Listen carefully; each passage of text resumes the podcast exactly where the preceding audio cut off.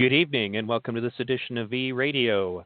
If this is your first time tuning in, you can check out my archives with more shows like this one. I've interviewed uh, documentary filmmakers, politicians, scientists, uh, political activists, and I've had a lot of interesting roundtable discussions with people from all over the world about events. Um, I began personally getting involved in independent media back in 2008. I was initially part of the Ron Paul revolution. Um, I moved on to work for Senator Mike Gravel, uh, who was kind of my political mentor. I've had um, a lot of energy invested into basically bringing truth. So I am personally a left leaning independent, but I have guests on all the time who do not necessarily agree with me about everything. I had, for example, several candidates for uh, the, brevi- uh, the Libertarian nomination recently. I've had Green Party candidates on. I've had Socialist Party candidates on. So um, I can't promise that you'll always agree with everything that I say, but my major focus right now, one of the major things that led me to decide to get back onto uh, my podcast and on my YouTube channel because I had taken a break for a while, was the the levels of fanatical groupthink that are going on, where people have just basically become so solidified in what their side is, their team, you know, their cult, honestly. You know, uh, the analogy that comes to my mind is like that moment in the Matrix where you're taking the red or the blue pill. But what I'm noticing is that it seems like the red and the blue pill both take you into just separate matrices with separate realities. And, you know, that the person who's really outside of the matrix doesn't take either of those pills. And that's why I use the artwork that I think is kind of bold, but you know, it's the character V from V for Vendetta holding up a severed um, elephant and um, donkey head to represent the Republican and the don- and the Democratic parties, because I feel that our two-party system and the left and right paradigm in general is destroying our country. Um, I can get into more of that in different episodes of the blog, um, blog talk podcast. Uh, if you look at the description of this show, you will find various links, including to um, the website for my guest tonight. Uh, my personal YouTube channel is where I'm planning to direct most of my attention. Um, I will still be doing primarily audio podcasts. I did do a recent uh, documentary about Kyle Rittenhouse and the incident that took place in Kenosha. You'll have to bear with me. My video editing skills are not up to par in comparison to my ability to put together good audio content, but I was just very frustrated discussing the issue with people because there were so many pieces of information out there that were not being put together cohesively. And so I'm not making any money on that documentary, nor do I intend to. I do have a Patreon and I did set up a subscribe star, but I'm not really going to be pushing that very hard my main motive was just that I was sick of people lying about it. Uh, and, you know, I have been pretty hard on the left lately because, I mean, just to be brutally honest, the left has been the one that's been needing the attention lately. Um, the Kyle Rittenhouse incident, uh, I went into it with an open mind, but I did, you know, initially kind of believe, oh, great, here we go. We got another, you know, crazed shooter was what I guessed going into it. But once I, re- you know, really carefully reviewed the information, it was very clear to me that that is not what took place. And I have the link to my documentary in the description for this podcast. And, um, you know, please do me a favor and share it because I've recently got hit with the uh, age restriction. I mean, mind you, it's not an unreasonable thing to do. There is a lot of graphic footage in my video, but it also means that it's going to be harder for people to find it. So I also uploaded it to BitChute and I uploaded it to Rumble so just please share it far and wide because uh, the Google algorithm, the Facebook algorithms are going to do their best to kind of keep anything that's you know not going along with the left narrative as you know held back as possible. Um, so anyway, with all of that said, I'm going to introduce you to my guest. His name is Lynn Wood. He's an attorney uh, working for the defense of Kyle Rittenhouse, and he's also the founder of the um, Fight Back organization. Uh, Mr. Wood, welcome to my show. Thank you very much for having me.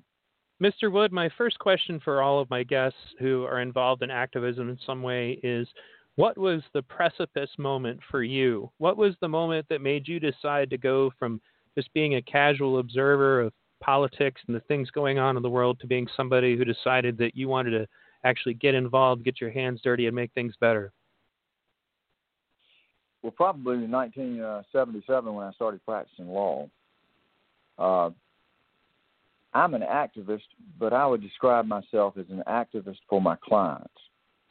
For the first 20, 22 years of my law practice, I was, uh, and I've always been a trial lawyer, but I had focused on medical negligence cases for the victims, and that was essentially uh, a David versus Goliath type case because the law was in favor of the doctors. The doctors had most of the appeal with the jury, so you're always uh, looking at the tough case to win, even when your client was right.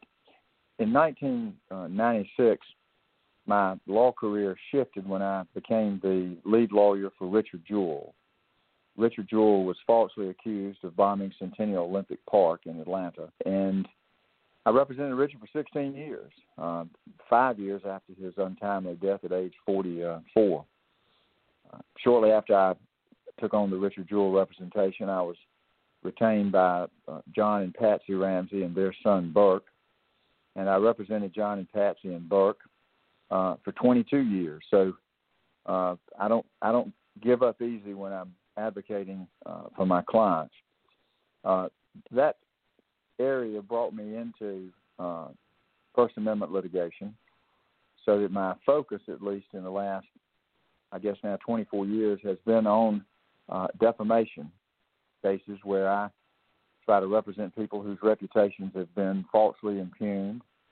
Uh, and reputation, I always think, is uh, being one of the most, if not the most important thing that a person has. It's the sum total done in your life, how you've conducted yourself, what you believe in. And when you're falsely accused and your reputation is damaged, it's not something that you really ever recover from. Uh, because of the representations that I've had, I found myself over the last several years getting involved with some political uh, clients. I represented Herman Cain when he was falsely accused in connection with some anonymous uh, charges of uh, sexual harassment. Uh, I represented former Congressman Gary Condit uh, when he was falsely accused uh, in the media of being involved in the death of Chandra Levy. And then I found myself thinking about semi-retirement to write and focus on a more limited practice, and that was going to be for Kyle, not for Kyle, excuse me, but for Nicholas Sandmann.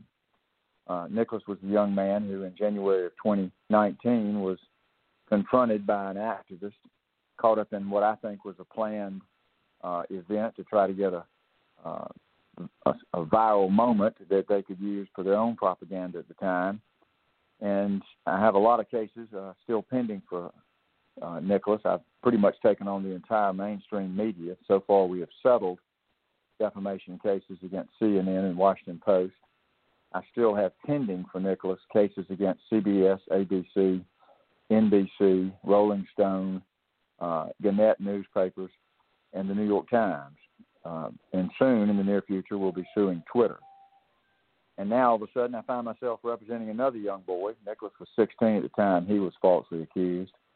Now I'm representing a 17 year old young man who was also falsely accused, this time both criminally uh, and now, obviously, in a defamation type of manner, where everybody is falsely branding this young man as being a white supremacist, uh, a member of a militia that went to Kenosha to, to do harm and to hurt people and it's just an absolute blatant lie.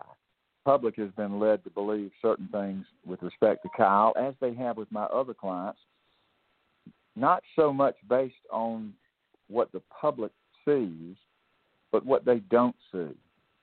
There's a vacuum that's intentionally created so that the people that have an agenda can go out and label someone like Kyle Rittenhouse without the public knowing the facts we've we've seemed to have lost confidence in each other to listen to the facts and learn the facts and draw our own conclusions.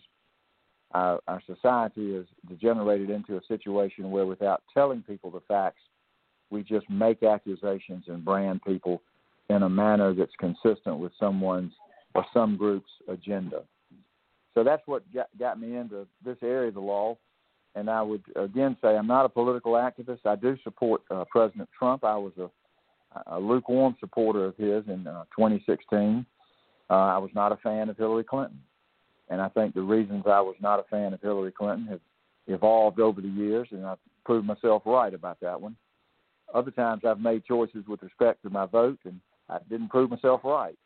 Uh, but I am a strong supporter of the president now. I think he's doing God's will for this country. He's the first politician I've ever seen that actually said, I'm going to do X, uh, Y, and Z, and he does it. He's done exactly what he promised us we would do, and very few politicians that I'm aware of in my era uh, have lived up to their commitments in that fashion. So I guess that sums up my activism, a little bit politician, I guess, lately, but uh, more just an activist for my clients in the law. The truth is my greatest uh, goal in life. I try to pursue it aggressively to achieve justice. So I'm a big fan of the Constitution. I think our Constitution is under attack, it's in jeopardy. And uh, I guess now, if I wanted to uh, put myself into a corner and say, what am I an activist for? I would say I'm an activist for truth, and I'm an activist for the United States Constitution and our individual uh, freedoms and our rights.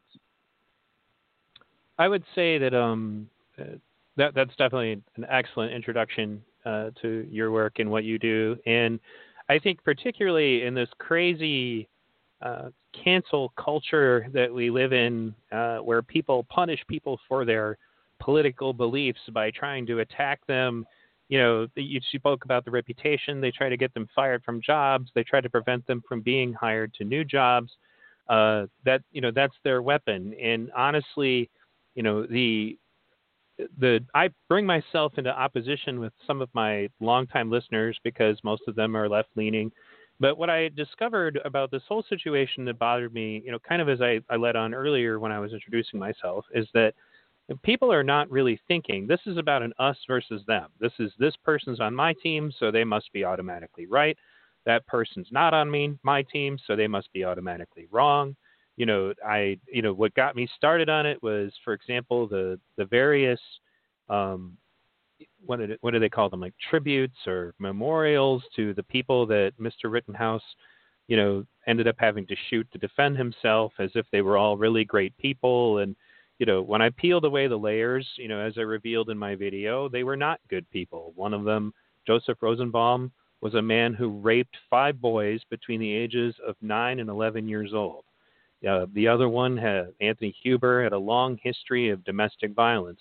And, and you know, people bring up, and I, I did a video about this too, because I guess there's a video of Kyle getting in an altercation, you know, with a group of kids you know, and they were really obsessive about pushing the narrative that this made Kyle a bad person. But if you bring up the the histories of the other people involved, then you're you're shouted down and you're yelled at like that's not relevant, you know, or how dare you, et cetera, et cetera. It's just they're not basically people are now to the point where we are so polarized that the truth is just not important to these people. And what I have to tell them is that look, you know, if if you think Kyle Rittenhouse is a Trump supporter, and I've heard supposedly that he is. I don't know if he is or not. Um, you know, but maybe, that maybe doesn't make him guilty. Right. Well, that's just, but it doesn't make him guilty. You know, and I, that's what I think really bothers me is that like they latch on to whatever little pieces they can get, you know, um, of anything negative that they could find, and, and none of it's really relevant to anything that went on in Kenosha anyway. But you know, um, I, I think though that we are now to a point, and this is actually kind of a thing that concerns me, and what I call it is the, the rioter's veto. You know, look back to the the Rodney King incident, you know, and then the the beating up. Obviously, the police beat Rodney King, and then that led to riots in L.A. And then, you know, during those riots, a group of you know individuals grabbed a trucker and yanked him out of his truck. His name is Reginald Denny you know, they got full on video of this guy getting beaten nearly to death. And I mean, they it looked like they were trying to kill him. The guys didn't even make any, you know, uh, any effort whatsoever to cover what they were doing. And then because of the threat of rioting, they acquitted the people who did that to Reginald Denny, even though they were as guilty as a cat in a goldfish bowl. Um, you know, and we've had recent other instances where self-defense has been put into question, um, like the gentleman who unfortunately recently took his own life because uh, he, you know, his charges were changed uh, from, you know, written off as self-defense and then and then moved back to being a criminal investigation. You know, and that's another example of a man who's just clearly defending himself on video. But to to the people that are charged is the word I would use into this situation to where their emotions are more important than the truth. You know, and it becomes a mob.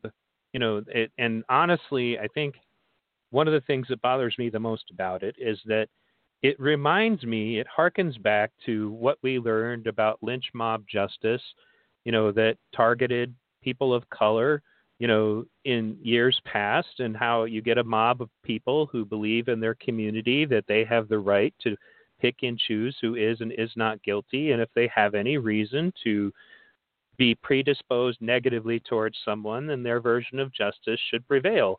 And honestly, talking to people in this situation, what disturbed me was that I feel that the only way that a lot of these people would have been happy would have been if Rosenbaum had succeeded in disarming Kyle and then just beat him to death.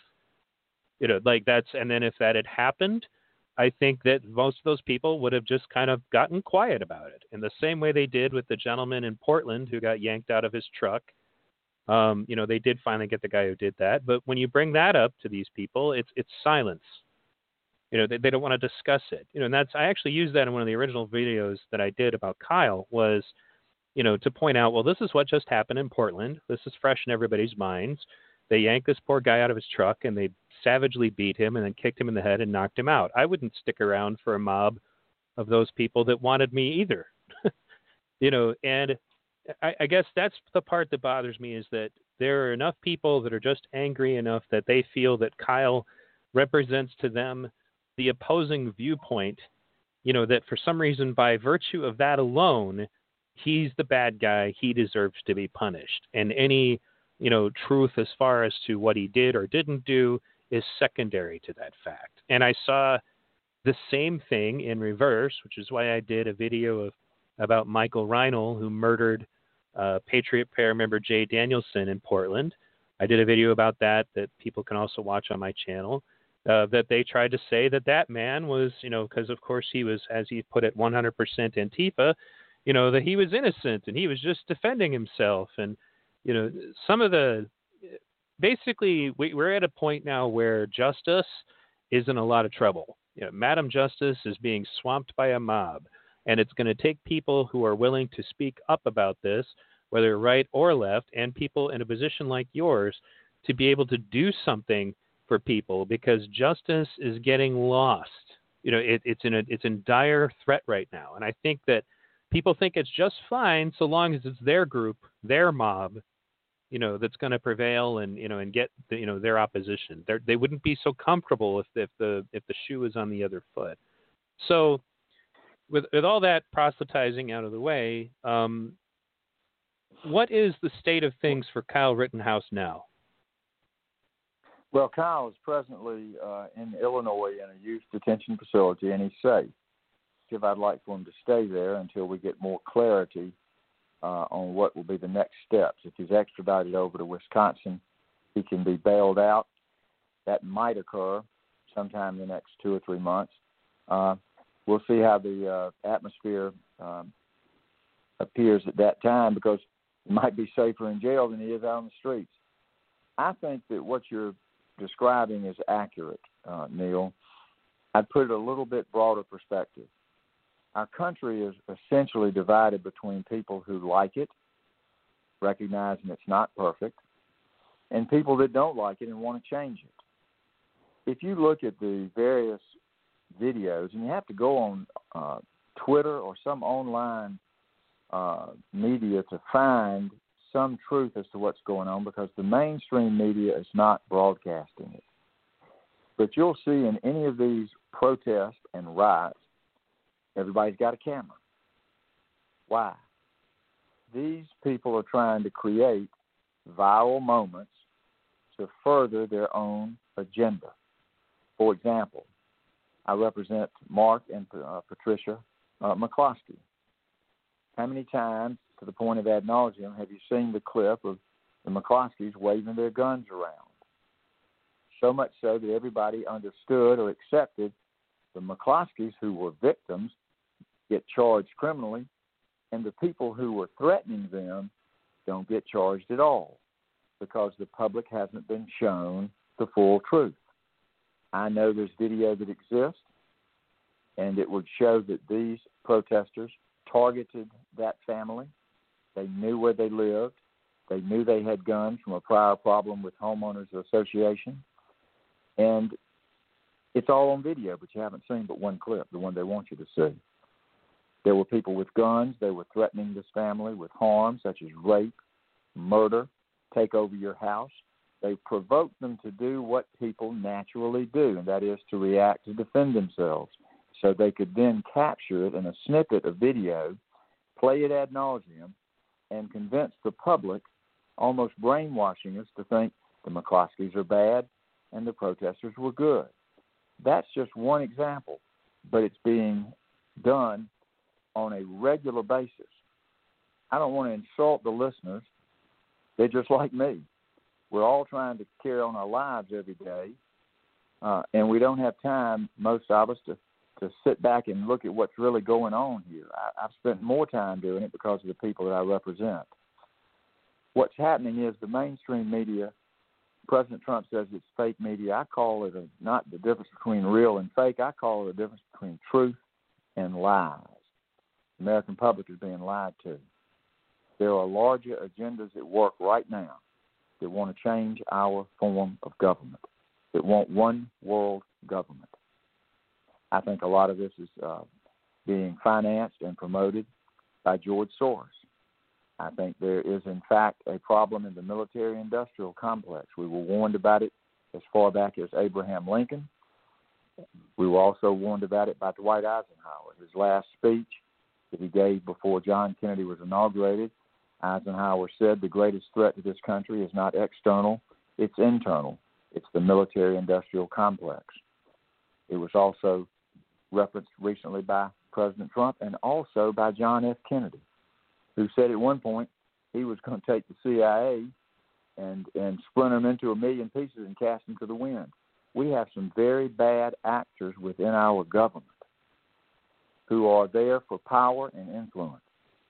People don't know how many, many trillions of dollars are missing from the Pentagon budget. The people that are taking that money, they want to keep taking it, and they don't want you to know that they got it. So you combine the military industrial complex with the agenda of the George Soros as he announced it publicly at Davos 2020 get rid of Trump. They're trying to get rid of Trump. He stands in the way of one world government. You throw in there the likes of Bill Gates, the billionaire that wants to try to vaccinate everybody and put a tattoo on everybody. The bottom line is they're trying to control our country. They're trying to control us. The way to control us is to take away our freedom of speech, take away our right to bear arms to defend ourselves and our country. Then the next thing they'll do is they'll take away due process. They'll take away your right country is in the middle of what's known as a color revolution. We do it to other countries. Our CIA has been doing it for decades. My belief is that it will not work in America because there's something inherent about American people that love freedom, and we're not going to let somebody take it away from us. But I'm afraid that we're in in the next couple of months for the fight of our lives. You know, and the the funny thing is, from the even from the leftist side of things, I think that there's definitely an organized effort uh, to radicalize the left, and I think that it's by people who don't necessarily have their best interests at heart one of the things that got me involved in activism was the passing of the Patriot Act, and I just sat down and read the thing for myself, and there was enough in there to be disturbing to me. Um, is that I, I basically think, especially after watching Occupy go from being a powerful force to essentially disintegrating down to a shadow of its former self, and ironically, what what got got us to that point was the identity politics getting out of control. Uh, Occupy Detroit and Occupy Flint were the two major camps I was part of. And there was a radical difference between the two of them. One of them, everything came about your race and your gender and your, you know, what gender you identified with and all of that. And then they kind of divided everybody up into, you know, who's the most oppressed in the room gets to do the most talking, you know, and it just created a lot of infighting and Occupy Detroit became much less effective because of it. And I watched it going on and thinking to my, I'm sorry. No, I was just going to comment. If if if what you're what you're describing is exactly the game plan, and it goes back to a simple statement, what they're mm-hmm. trying mm-hmm. to do is to divide people. They're trying to right. get one side against another because it's absolutely true that as this country goes, united we stand, divided we fall. They're trying to divide us. They're trying to divide us based on politics. They're trying to divide us based on race. They're trying to divide us based on wealth. There's a drive to divide this country so that someone, bad actors, can take it over. If we continue to allow ourselves to be manipulated and divided, then we will fall. But when we come together and the rights that we love and cherish under our Constitution, the united will continue to stand. I would agree with you. Um, I think that unfortunately my colleagues don't recognize that they're being unwittingly, you know, basically pushed in that direction. And I think that, well, right, exactly. And it's and being played in such a way that, ironically, you know, because of again, I I have the history. Part of the problem I think is that a lot of our current activists are kind of young, and you know, they're they're in their early 20s, and maybe they weren't around when 9/11 happened and the legislation that was passed shortly thereafterwards. I know for me, the first thing that was coming through my head when I was watching, you know, what goes on, you know, currently with the the way that Antifa has been doing things, the way that unfortunately even Black Lives Matter is being manipulated into doing things, is that it all fits under the the Patriot Act's uh, new definition for what a domestic terrorist is. And who, as soon who, as who has benefit who has benefited the greatest from 9/11? The military industrial complex. Absolutely. We've been at war constantly ever since 9 11. And 9 11 allowed the government to pass laws that did what? Gave the government more right to intrude on our privacy. When I said there are a bunch of bad actors and I said the military industrial complex, that's one of them. But they got everybody wanting to fight for America. They didn't realize that they, just like the citizens in this country in recent years, are being played. And we've been played, and that's why the young the young generation uh, is more susceptible to it. They've been more uh, exposed to agendas through social media, television, cable. Listen, you got Netflix putting young little girls on a special that literally amounts to child pornography, and yet it comes across on Netflix, and everybody thinks it's normal. It's not normal, and Definitely the way this country not. has been torn apart since 9/11, and they don't tell us. I remember the day. Listen, I date myself. I, I was a, a Vietnam War type person, and when I was in college, I was for the war. Then I finally got tired of it. If we were seeing right now what's going on in these various wars that have been going on since 9/11 the public would say, you know, that's enough. We got to stop it. That's why they don't show it on the media. You don't see the scenes of the warfare now like you used to see nightly on the Vietnam War. So much so that the American public finally said, we got to get out. I remember the word was Lyndon Johnson said when they lost Walter Cronkite, when he said we got to get out of Vietnam, we lose Cronkite, we've lost the country. So the things that are happening to the American public are behind the scenes because they're being hidden from us. Now they're right in our faces. They're hiding the truth from us through censorship. Never in my 67, soon to be 68 years, did I think there would be censorship in the United States of America. It is now rampant. It is blatant. They're in our face. And I'm telling people that ask me, if you listen to it on TV, it's a lie. If you want to know the truth, find what was censored because that's the truth. I would agree with that, especially as an independent journalist. I know we expected it to be a lot more draconian initially. I think that um, I know back in 2008 we were expecting that they were just going to shut the internet off or something like that, and I said, you know, I don't think that's the route they're going to take. I think they're going to use it as another way to lie to us and to control us. And um, they have a internet, uh, like actually, the funny thing is, even the mainstream media reported on this was that the Air Force got caught uh, with technology that allows them to use basically, um, you know, an AI to create false social media accounts for the purposes of swaying public opinion. And they admitted to this. You can find um, articles about it and videos about it, even from the mainstream media. But the Air Force defended themselves by saying, "But don't worry, we only use that in Middle Eastern countries against, you know, foreign powers. Yeah, well, you know, I'm sure they never use it on us, right? yeah, they do. If you you Right, remember the movie Argo, No, go ahead and tell me about it. Argo? The, the movie Argo was a, a movie about a special op where we went in to, to accomplish something in a Middle Eastern country, and it was what's called a special op. Special op is where our intelligence people create a false reality to get the people that they're trying to manipulate to react the way they expect people to react.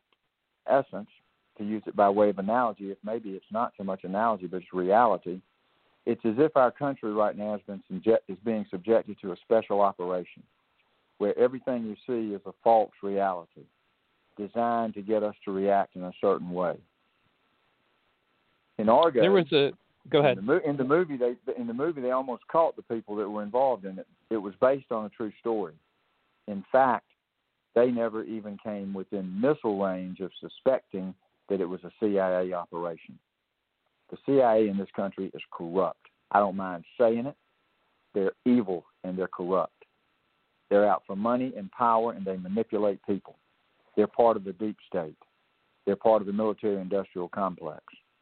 What they are doing and have done for decades in other countries, they are doing it to our country now internally.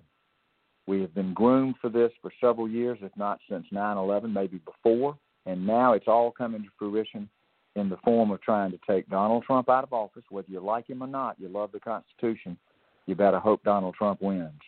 Because if the other side wins, it won't be by a fair election.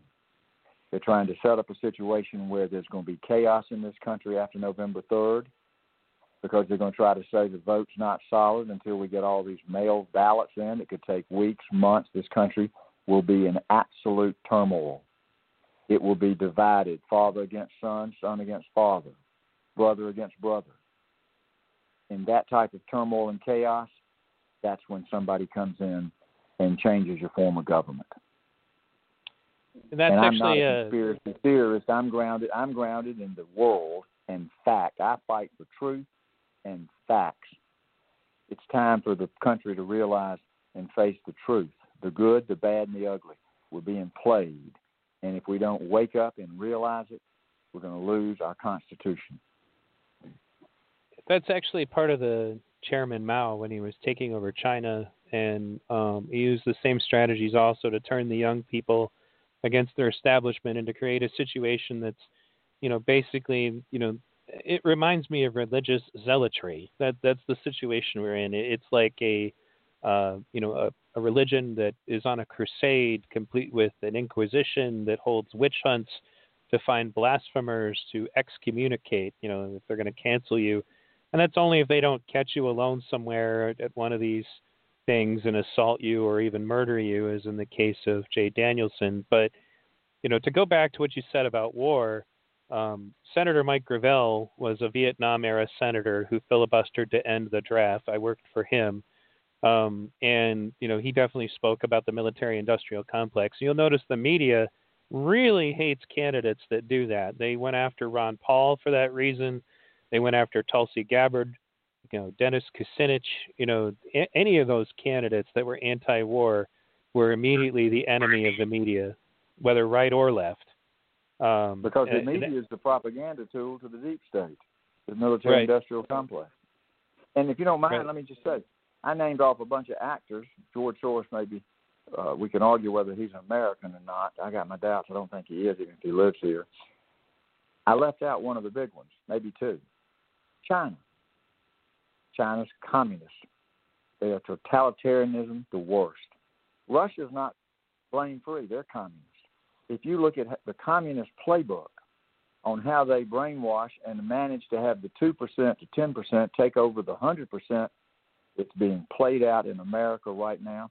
China has a publicly avowed goal to take over the United States and the world. If people don't realize that they are serious, then they're going to find themselves with a Chinese flag over the White House.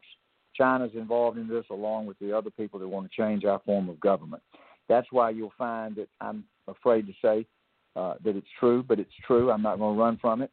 You hear people on the left talking about Russia, Russia, Russia. They're not talking about China, China, China. It's almost like they want to focus on Russia to keep you from looking at China. The politicians it's, have gotten a lot of money from China.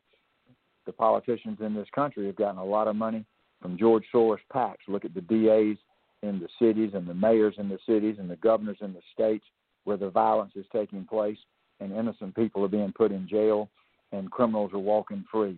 Kyle Rittenhouse was attacked by three damn criminals. He was there to help people. He was not part of a militia. He was there to render medical aid. He said before he started, he patted his rifle and said, I know I'm going to be in harm's way, so I have to defend myself. And by damn golly, he did have to defend himself, didn't he? There's sure not did. one shred of evidence of Kyle Rittenhouse, and you showed it as beautifully as I've ever seen somebody put together an accurate timeline of the video because the video eye does not lie. There's no perception involved in the camera. It tells the absolute truth. And you demonstrated in your documentary that I was, I can't tell you how much I was impressed by it, but I can't tell you how much I felt good about it because you told the truth. Regardless of your politics, truth is not partisan. Kyle Rittenhouse did not do one thing. There's not one iota of evidence to support any charge against him. There's no probable cause and yet that boy sits in jail in a youth facility today, threatened with life in prison. Life in prison at age 17. He didn't do anything wrong. Kyle Rittenhouse, in my view, plain and simple, is a political prisoner. You know, I don't know if you looked at the uh, the case of the other fellow I was talking about who recently took his own life. Um, I actually uh, we'll pull up an article about it for the details. But um, yes, the gentleman's name was Jake Gardner, and he was on video. Basically, he was during a riot defending his bar, and a group of thugs uh, walked up and basically, you know, punched out his father. He went over there to help them, you know, his father, and then the same group of thugs confronted him. And he's he's on video, like he demonstrates. He's like, "I have a firearm. Please stand back. Leave me alone." And three of them get up, they jump on him, they mob him anyway. He ends up shooting one of them who's trying to choke him. And this poor guy, you know, like the video is very clear. It, in fact, the video is even more clear than a lot of the stuff we have about what happened to Kyle. And that rioter's veto I was talking about essentially comes up. You know, they, you know, there's all this pressure on the DA, and then they change the case to make the poor guy you know have to go through this all over again and then they charge him with murder even though he's literally shooting somebody who is in the process of choking him. And uh, again it's that mob mentality. I just i don't know what would ever make these people happy. It, what it comes down to is that if it's somebody who's on the left and the left you know and the, who does it then the left wants that person exonerated and the right wants that person put away. You know they don't even care about the facts of the situation. You know there really is no like way to defend yourself right now, especially as a white male, because they've made everything racial, um, you know, and, and gender based for that matter. There's no way to defend yourself, and the police in these cities are basically being told to stand down, even if they wanted to do anything. You know, so that's leading to people being armed, and they're being told, well, even if you do that, we're, you know, we're still going to prosecute you anyway. And you know that trying, part of it. They're trying they're trying to they're trying to uh, and again they're trying to play you. They're trying to send a message to look look at what they've done. They've created lawlessness and they've intimidated the police officers, law enforcement, where they're afraid to enforce the law because they're afraid they'll be charged with crimes. Now they've got individuals who are being intimidated into not self defending themselves because they might get charged with crimes. If you don't right. defend yourself, you can't defend your family, your community. Ultimately, you can't defend your country. I'm familiar with the case that you mentioned, and I'm not going to yet be able to say if I've drawn a conclusion as to whether that young man committed suicide or not. I don't know the facts. I do know that a lot of what we're hearing right now, what you hear as truth, is a lie. And the lies we're hearing might not be consistent with the truth at all because they're lies. I don't know what happened to that young man, but I know this. I don't believe Jeffrey Epstein committed suicide.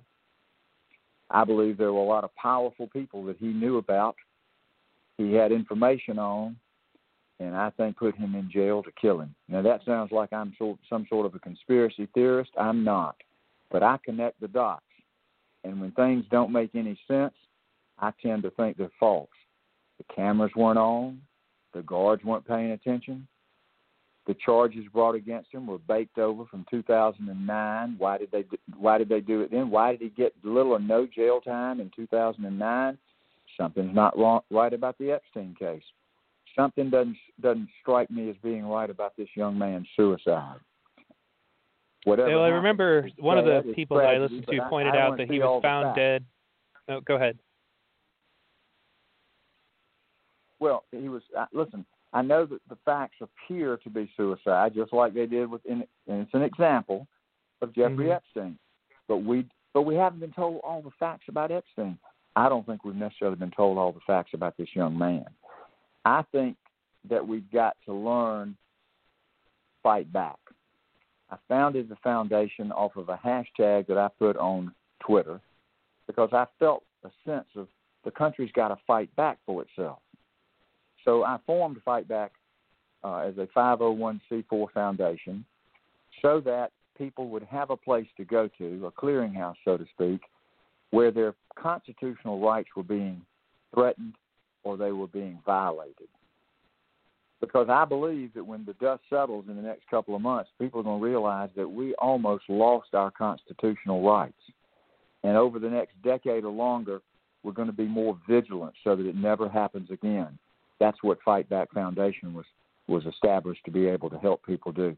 We've got to remember that the greatest gift we ever have give, been given in this country is the United States Constitution. It is singularly unique in the world. If we lose it, we'll find ourselves in chaos, and eventually, all the people that think socialism is a great way of life sit back and have medical care for all, smoke a joint, enjoy yourself, they're going to find themselves subservient, ruling people, just like the people in China are subjected to now. Communism and socialism is not what America wants. And the fact that we're even talking about it concerns me. This is a democracy, a democratic republic. It's worked well. It was an experiment, but it's worked well enough that it's the best system of government in the history of mankind. And people aren't fighting back to keep it. That's why I formed this foundation. That's what I'm working for. And so I guess when you asked me, was I an activist? I didn't really feel like I was. I guess I've convinced myself to, to contradict myself and be totally candid with you. I am an activist because I want to see this country remain free under the United States Constitution with a Bill of Rights that protects our individual inherent human rights to be individuals and have freedom and I think that um, it's important to note that even if people disagree about any elements of the politics involved, you know that that doesn't make somebody guilty or innocent of a crime. And that's the part about it that I, I think I was trying to articulate earlier was that people want Kyle Rittenhouse punished for his political beliefs. Whether or not he's actually guilty of murder is secondary to that and they will they they call him a murderer now but i just there's nothing i've seen.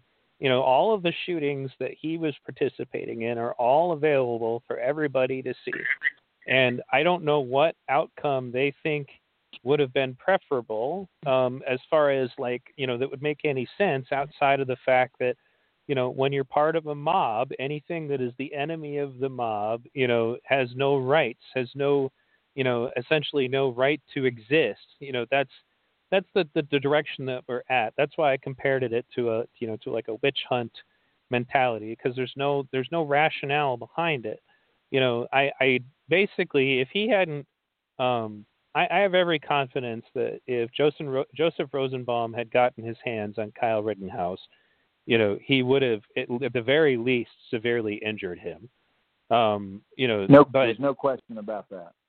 Right, and the, the no notion, I, the, the guy that, sma- the guy Go that ahead. smashed him in the side of his, the guy that smashed him on the on his head with the side of a of a of a uh, skateboard, that could have killed Mm-hmm. him. The guy coming at him with first a fake surrender and then he puts his hand out with a gun in it. He was going to shoot him. He even said later he wished he'd emptied his damn gun on him and killed him.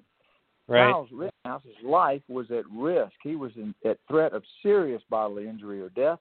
He did what anybody would have the right to do under any law in this country. He had the right to defend himself. Listen, I told you at the beginning, I don't know Kyle's political be- uh, beliefs if he hasn't Sure. age 17. The public wants to convict him in their minds because, as you mentioned, his political beliefs. They think he supports the right. They think he supports Trump. Nobody even knows the boy's political beliefs. You're being led to believe that they're Trump or right oriented because he went there to help people that were under attack, to to give medical aid and try to protect a man's uh, building. And if you saw in your video, showed it graphically, how many times he was there saying, "Hey, first aid, EMT, I can help you." He wasn't running around shooting anybody. And here's the proof positive: after he had to shoot the third person, as you showed in your documentary, there was a guy there, 15 or 20 feet away, and he threw up his hands like as in surrender. Kyle was in a shooter's position. He had a clear shot. If he was a mass murderer like Marky Mark Zuckerberg said he was, he had a clear shot to kill. He wasn't that type of a person. He saw the man surrender. He had the judgment of a grown man at age 17 to turn around and run for the police. He wasn't there to hurt anybody. He was there to help people, and the only thing he did was to defend himself, to defend his right to not be subjected to bodily harm and possible death by criminals who were trying to hurt him. You know, and I think that the funny thing that because I also end up having to analyze all of these police shootings, and I think a lot of people who don't really know what they're talking about because they probably haven't spoken to a police officer. Um, they've probably never spent any time really investigating what a police officer has to do to apprehend somebody. You know, there's an interesting hypocrisy, I guess, that comes about is that, you know, there doesn't, when you, when you talk to the mob the way things are now, there's no way for a police officer to safely arrest anybody, essentially. They act as though somebody who is resisting arrest is like they, they have a right to do whatever they want to, up to and including, you know, endangering the officer's life, you know, to bring that person in, you know, and it, it, the basically the criminal gets all the rights in, in the minds of the mob right now. Now, the reason I'm bringing this back to Kyle is that the opposite is then suddenly true. Apparently, Kyle was just supposed to let that mob, you know, stomp him to death. And, and that would have been justice as far as these people are concerned. You have so many people here who are completely ignorant of what law enforcement is supposed to look like, who think that their communities can successfully police themselves, you know, and eh, the, here they are trying to basically they don't know any of the facts surrounding what Kyle had done or had not done, you know, and they were acting aggressively. I mean, like eh, let, let let's just say, for example, that let's take a moment and we'll put police uniforms on Anthony Huber, you know, on Joseph Rosenbaum, you know, and all of these people that went after Kyle. How, how would the mob have reacted to that dichotomy? All of a sudden, you know, if we had shifted it and changed it, you know, because you know, and that's I guess what I'm getting at is that you know, they're, again, they're so emotionally charged that they're not thinking clearly at all, and in many cases they don't really understand it, you know. And I don't think. And go ahead. Yeah, yeah, but when you say they're not thinking clearly at all, I give them a little bit of the benefit of the doubt because I go back and say they may be thinking, but they're not realizing that they're being played. Give you a great mm-hmm. example. Kenosha was about right versus left, right? Yes. The death of the death of the of the gentleman up in Minnesota, George Floyd, that was about white versus black, policeman versus a black uh, man, right? Yeah. To use that to try to implant in the idea of Americans that we have a systemic race problem. And to also plant in the minds of Americans that police are bad. A few days before Mr. Floyd untimely died, there was a young boy shot and killed in what I would describe as a modern day lynching. A young boy named Mr. Uh, Arbery down in Brunswick, Georgia. He would jog through the neighborhood. Everybody knew he was there. He stopped one day and he looked in a house that's under construction. I did it myself when I was younger, and looking around houses, walking and walk around the floor plan. Then he resumed his jog. Then three individuals tracked him down and shot him. That to me was an act of blatant racism. We're not a systemically racist country, but we still have racists among us, bad apples in every group. Did that boy get a three day funeral on TV? Did everybody start burning down the cities, burn down Brunswick? No. George Soros had his people ready to pull the trigger when it was a police officer involved in the death of a black man. So they could then say it's bad cop, it's a systemically racial country. That is a lie. If they were concerned about racism, there would have been a reaction to Mr. Arbery's murder. There would be a reaction to the deaths of people in in in in Chicago. Black Lives Matter. If you track it back corporately, it's a Marxist corporation. It's not a feel-good group of people who care about black people. I've never discriminated in my life.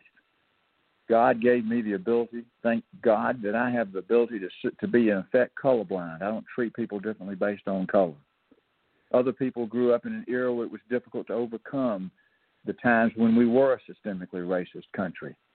But they're trying to tell us that we are. We're not. We're being played. They're creating the division police against citizens, black versus white, left versus right, what I said earlier, I'll go back to it right now. They're trying to divide us. We're being played because they think if they can divide us, they can take us over. And they, they can also render, you know, uh, basically just render any ability of us to, you know, defend ourselves, you know, inert to against any kind of takeover. And I think, and that that comes from the right or the left. When a communist regime takes over a country, they divide and conquer. You know, when a fascist regime takes over a country, they divide and conquer. You know, it's in the playbook, the playbooks of all of these organizations, and they everybody thinks it's only the right that does this, or it's only the left that does this, and, and that's to the benefit of the people who are controlling us, essentially. You know, um, in the ultimate uh, of of these systems, you know, basically the ultimate unfortunate truth is that full communists still end up with a situation where there's a small group of people doing very well you know, and a bunch of people who are not doing well. When you get into crony capitalism or the dark side of capitalism, you have the same problem, uh, which is that you have a small group of people making all the decisions and having all the power, and the rest of us. And that people, both of those sides point at each other and say, no, it's your system that creates that situation. Um, you know, actually, there was a, a Russian uh, defector, a KGB defector. His first name is Yuri. I'm gonna not even gonna try to uh, pronounce his last name, but he did some specials with G. Edward Griffin uh, discussing the Soviet subversion strategies and how the Soviet Union would basically destabilize a country and demoralize a country. And a lot of the things that this guy told us were going to happen, like back in the 80s, are coming true now. And the the problem is, is that um, and I've noticed it the more and more I talk every day, and he described it. He's like, you're going to be in a situation where you, you know, the facts are just not important.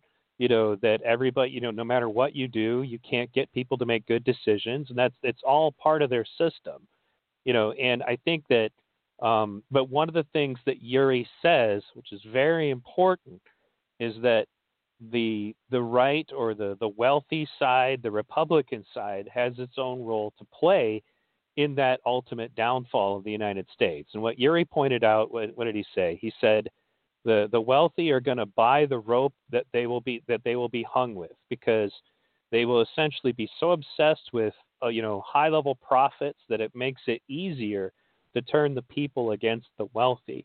Um, and so I guess what I'm getting at is is that it's it's definitely a problem, but the that uh, the other half of the problem is that you know, um, when people, you, you brought up religion. I think that one of the uh, the missing cogs in the machine of the capitalist system in the United States is that there used to be Christian morality that is just not there anymore, and it's been replaced with um, Ayn Randism. Um, I don't know if you're familiar with any of her work, but you know she basically said that um, uh, she said that being good to other people, being altruistic, you know, charity is all immoral.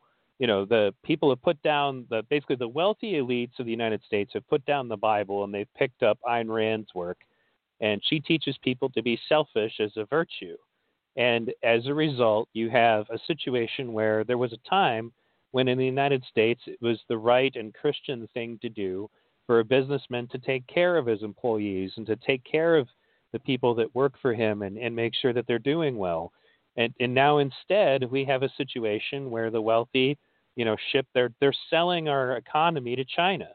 You know, they're selling all of our manufacturing to China. You know, nothing else like would, in, would have made that more clear. For that, they get, Go ahead. In return for that, they get a lot of money and a lot of power and a lot of influence. Listen, right, I could have exactly. A, I could. I, I'd love to have another time where we had an hour or something to talk about faith. I'm a man of deep faith. I believe Mm-hmm.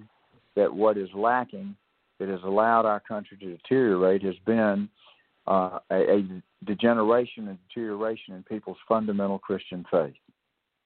Now, I won't get on, on a soapbox, but I'm not ashamed to admit that I'm a man of faith. I believe right now that if you took the pulse of America, more and more people are praying. Praying for the president, they're praying for our country, they're praying for their communities.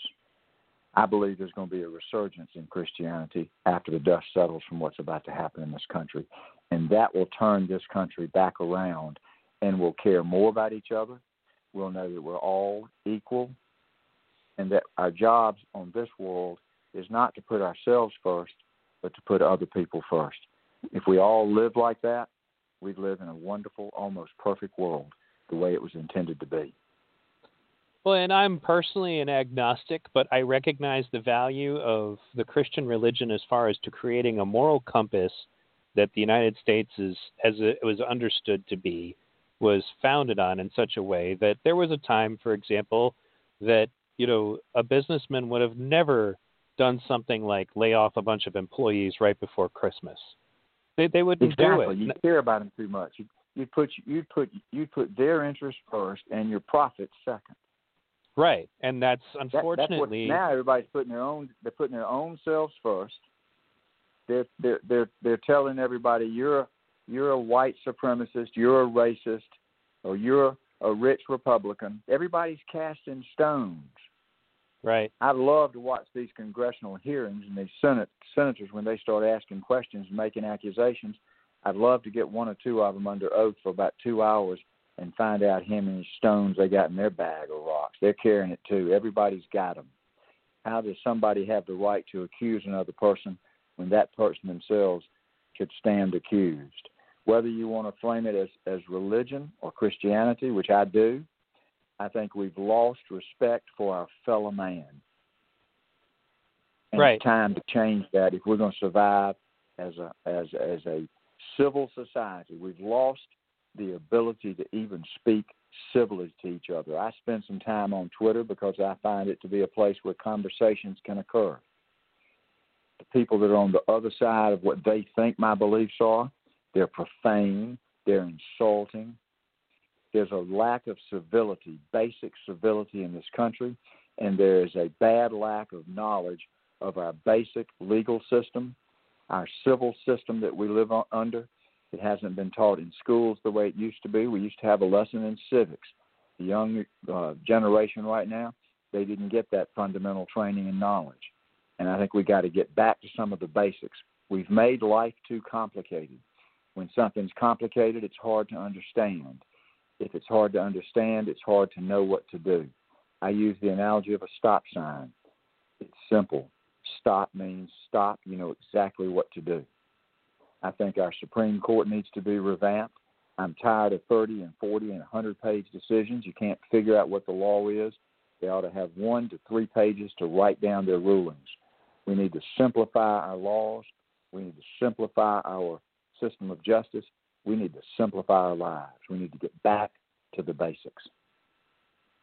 and I would say that you know when you bring up the Constitution, I've done shows about this specifically because um, Senator Gravel wanted to have a democratic referendum system put in place, and so in order to do that, he had to he figured he'd probably have to have a constitutional amendment. So he had to study extensively about you know what went on during the foundation of this country, and because that's how the Supreme Court argues is they go back and if something's not spelled out in the Constitution, they might read letters between Thomas Jefferson and Madison and, you know, to try to figure out what they meant. And one of the things that I think doesn't get talked about, and that's actually kind of the core of, you know, the reason I have the show that I do, is that the political parties are part of the problem.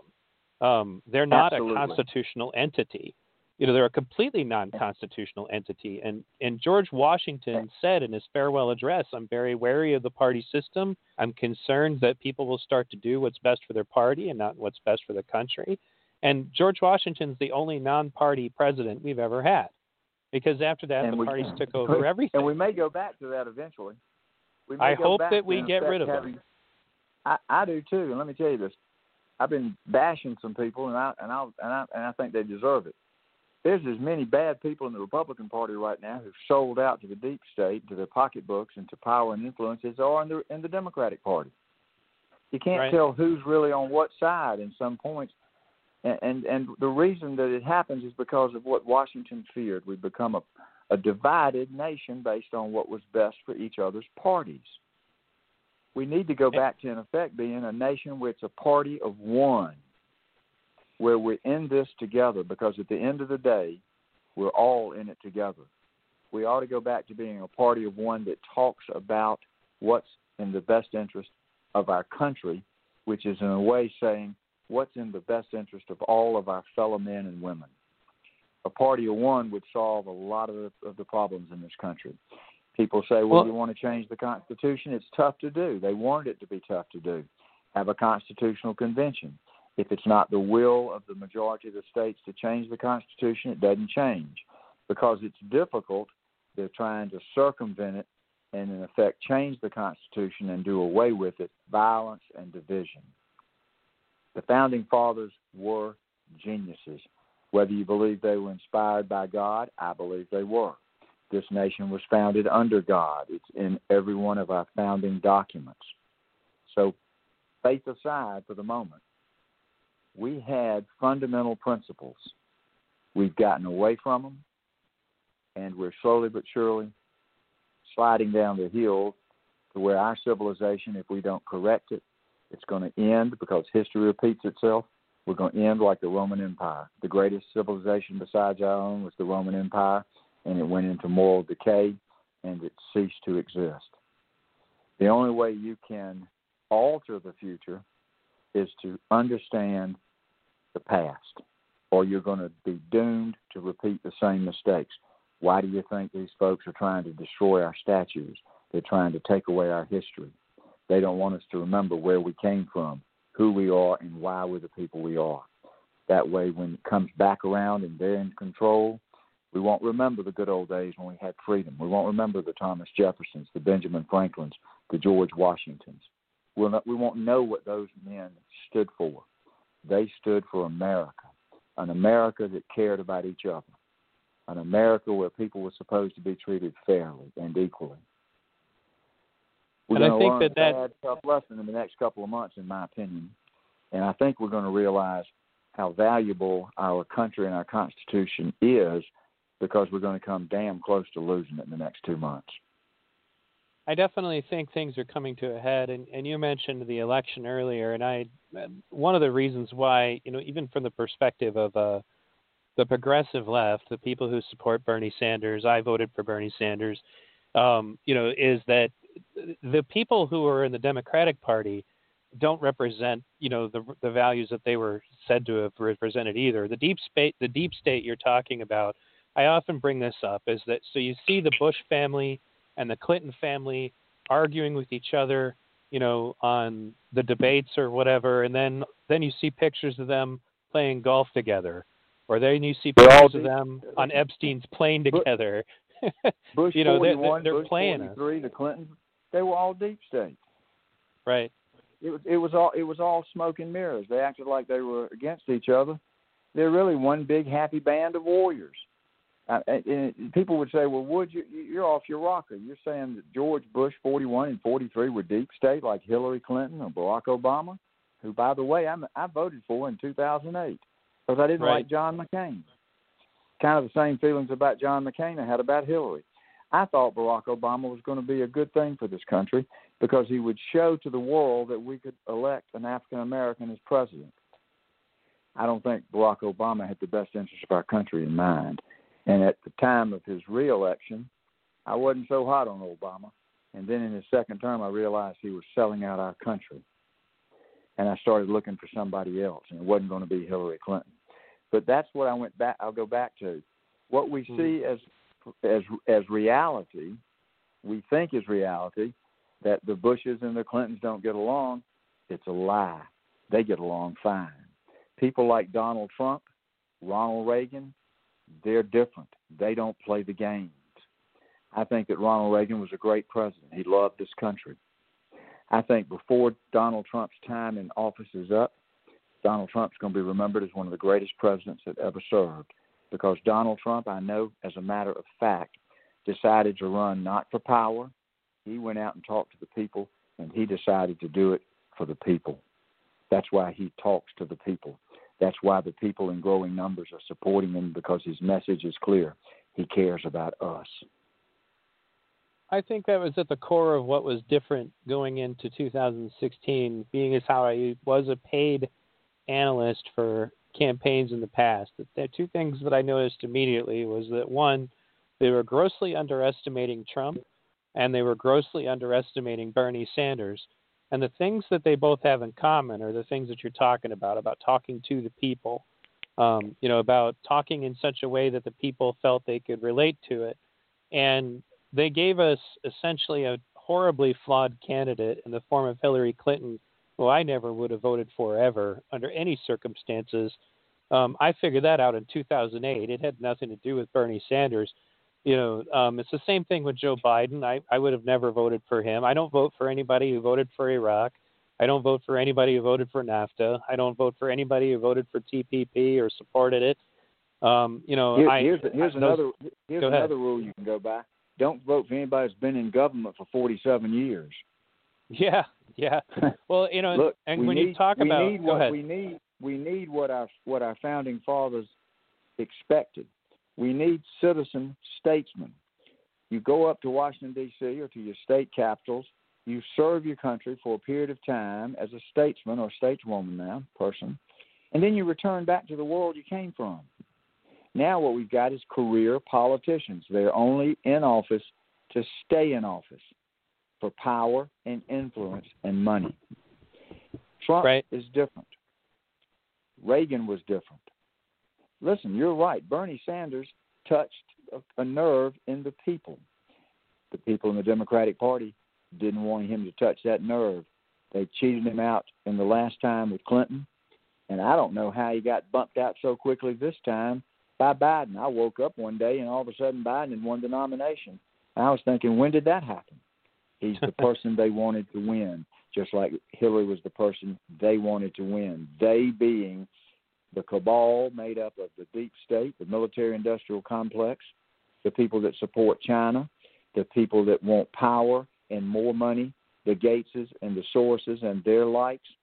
Those are the people that are trying to control the masses. Bernie Sanders stood more for the mass of people. Donald Trump stands for the same, although they have different political views. We're all different, but we're more alike than we are different. And when we realize that, we'll move more toward a party of one, which will be a combination of the ideas of a Donald Trump and a and a Bernie Sanders in the sense that it will be a party of the people. That's what we need in America. A party of one, a party of the people. Well, I think that a major criteria that is lost is that it would be nice if we were picking our politicians based on the idea that they actually give a damn you know, I, I used to, I usually use a, a more profane word when I say that, but trying to be clean. But the point is, is people who actually care. So, for example, um, I don't agree with a lot of the things that Ron Paul says, but I believe that Ron Paul legitimately cares.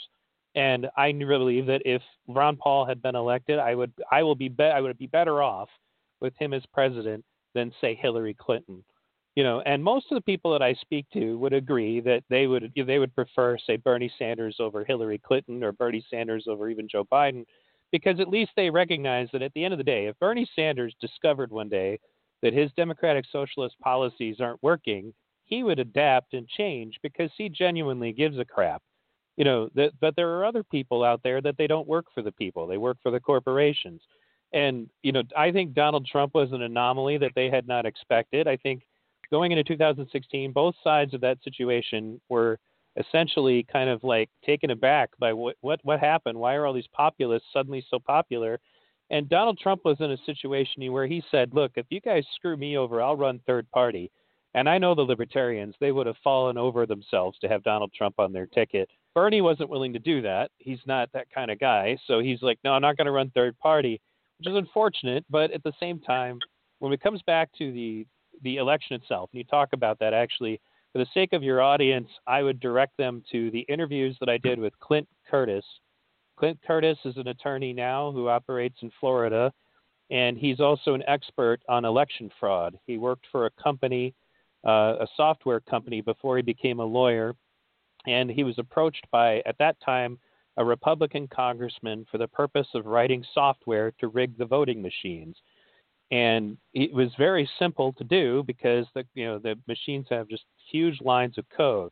And we talk about deep state. So eventually, um, he blew the whistle on what happened, and that software company fired him and they blacklisted him, which is why he went into law because at that point he couldn't get another software job somebody that he had worked with previously at, at, that same company kept showing up at the store that he worked at while he was getting his law degree and asking him questions about what had went on.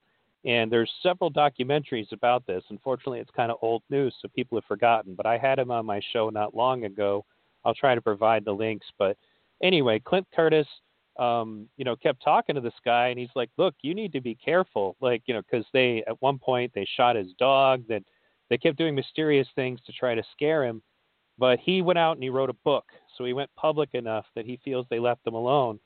Well, anyway, this coworker of his who continued to investigate it, one day he shows up at his store and he says, "All right, I've I've gotten to the bottom of this. It goes all the way to the top. I'm going to blow the lid on it, you know." And and he's like, uh, "I again, I think you need to talk to people because this is dangerous." And the guy blew it off, and then the guy found himself suicided you know, in the state of Georgia, two hours away from where he lived, and the there were a lot of mysterious things that happened around that murder, including the fact that at the time the police said that their cameras uh, malfunctioned and that they didn't have any photos of the crime scene. Those photos were later leaked online, and when you look at the photos, they're gruesome. It's pretty evident this man did not kill himself.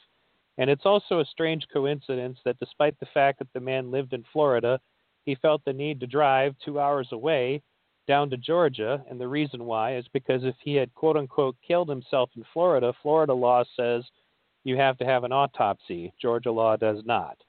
So there's a lot more information down that particular rabbit hole. And um, Clint Curtis is now running for Congress in Florida, trying to bring attention to this situation. But I would urge your, you know, the people who you know follow you also to look at this because when it comes to what happened on Super Tuesday, Bernie Sanders was in the lead. I mean, he destroyed everybody in Nevada. And then, you know, at that time, Joe Biden was like fifth or sixth or something like that. And Pete Buttigieg was in second with, with also kind of mysterious circumstances about how he got his position in Iowa, you know, in the previous caucuses. So then Super Tuesday comes around, and then um, all of a sudden, out of nowhere, Joe Biden wins a bunch of states that he had not even um, campaigned in. And there was another group called TDMS Research, and they had been following the exit polls. The exit polls that basically are supposed to tell us how people voted, they eventually get, before they are reported, they get um, modified by the media to suit the narrative. You can find all this information again in episodes I did previously. I won't go on too much longer about it, but suffice it to say, Everywhere there was computer voting, Joe Biden won. Everywhere there was hand counted ballots, Bernie won, usually by a landslide. Um, and so, and I think honestly, that's one of the reasons why I, I'm going to just be blunt. I'm not even going to bother to vote. I don't think that we're going to have a real election this time. And the mail in ballots thing is just going to make it easier to screw this whole system. And that's why I feel, you know, that there's definitely something afoot. I don't, I don't think, for example, anybody believed for a moment that Joe Biden had a prayer of beating Donald Trump. He's the least electable person they could have put on the ticket. Um, I honestly feel that they're they have every intention of just stealing this election. You know, and I that's but as Biden, bad as that Biden sounds. Biden, Biden probably won't even be with us when the time comes. He is not in good health, whether it's dementia Right. or brain tumor or something. He, it's clear that he is a propped up. Wag the Dog was the movie where they manufacture through the media and Hollywood a candidate. That's Joe Biden. He's a straw man for the people that really want to be in control. I don't know whether he'll make it to November. He's never going to leave this country. They know that. I've said for some time now, Joe Biden is not mentally uh, well. Kamala Harris is not qualified.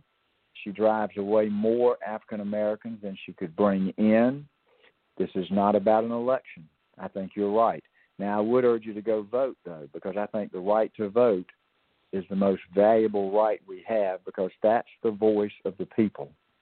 If they screw around and try to, def- I've always said if every registered vote would, voter would go vote, there could be no election fraud because the numbers wouldn't work. We haven't had enough people voting. I suspect this year we're going to have a record turnout, and people may have to put their lives at risk to maintain their freedom by going to the polls and voting in person. It's going to be that important. And I think there's going to be a lot of things that happen over the next month that are going to try to scare people, to keep them home so they can pull off an election fraud. If people put their lives at risk, just like they did when they founded this country, this country will sustain itself. It'll continue under the Constitution. If they all stay at home, they'll steal this election and they'll steal our form of government. Well, um, and I would say, you know, I, I wouldn't discourage anyone else from voting, and I, I could understand why they would. I, I kind of came to myself in a position where I'm in a crisis of there's just nobody I could cast my ballot for. I, I know I, I'm not, you know, hyped on any of the candidates that are available to me, and unfortunately, I think that's also kind of part of it is that they want to turn us off so much, you know, from the system that we turn our backs on it. I've never not voted since I was 18, but regardless. Um, so do this. we've done do a lot this. Let me, let me let me get, let me give let me some. I'll give you some free non-legal advice. You ready? okay, Go go ahead. Right, go vote and write in the name of the person that you believe should be president. You're a Bernie Sanders supporter. I'm Yeah. a Donald Trump supporter. Go Right. write in Bernie Sanders. Exercise your right. Your voice is one voice, but the voices of the masses will speak. What if a, a majority of the people ended up doing what you did, voted for Sanders? He would win. It'd be the voice of the people. It's not rigged in favor of the person that gets written in, but at least you will know that you went and you cast your vote for the person that you believe was most qualified. Unfortunately, we've gotten to a position where now you have two people to choose from. Even in that situation, I would say go vote for the lesser of two evils. The right to vote is the foundation of our country. Well, just for your sake, I'll, I'll reconsider my previous views on it.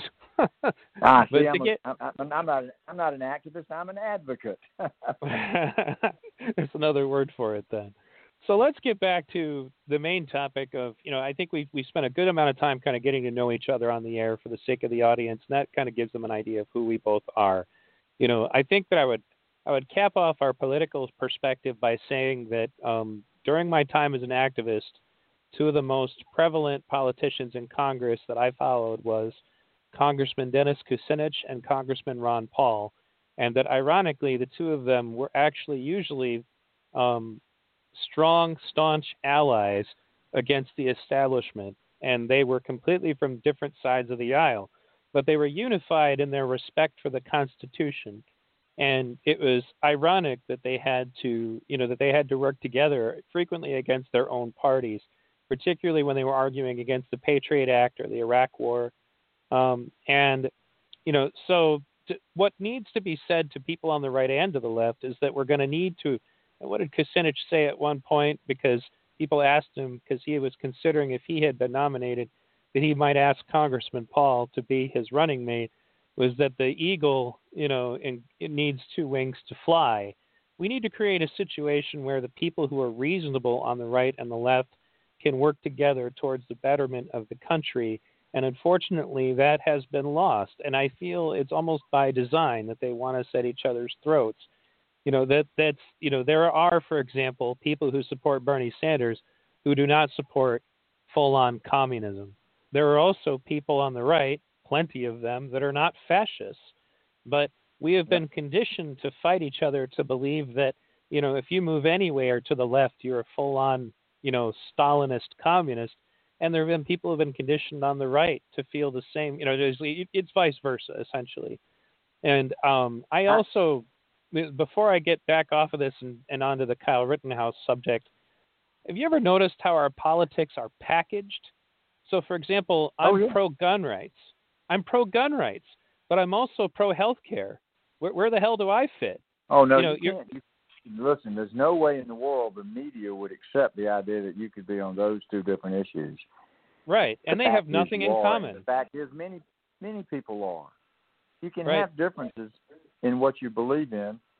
We're more. We, we all are different, but we're more alike than we are different. I would go back and I would say that the candidate that's going to win this election, if it's a legitimate election, is going to be a candidate, and I'm going to steal Jesse Jackson's phrase. It's going to be the candidate that puts together the Rainbow Coalition. It gets the white vote, it gets the black vote, it gets the Hispanic vote, the Latino vote, the gay vote. People of all different sizes and persuasions and lifestyles come together and form a rainbow coalition that's the party of the people. America is made up of many different people, all sizes, shapes, and colors.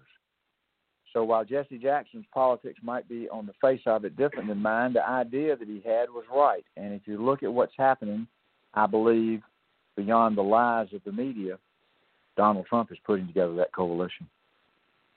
But I'd also say, and this is something else that's kind of screaming at me because I worked for Senator Gravel, and he was very anti-military industrial complex. You, know, you saw the way that they squelched Tulsi Gabbard, even though I've met a lot of people on both sides of the aisle that said they would have voted for her. The media went after her because uh, they don't like anybody who talks bad about their wars. And so I worked briefly for the committee, the exploratory committee for Jesse Ventura, because he was considering running. And one of the things that he said was that he had opposed Donald Trump and he wanted to run against him, but one thing that he had to give him credit for was that he did not get us into any more wars. And that was not part of the plan as far as the establishment, Democrats or Republicans, were concerned. I feel if Hillary Clinton had won, she would have invaded Syria. Um, I feel that now we this is the the canary in the coal mine for me was like the final straw was that George Bush, Dick Cheney, Karl Rove, and all of the people who brought us the Iraq War formed a super PAC to help Joe Biden against Donald Trump.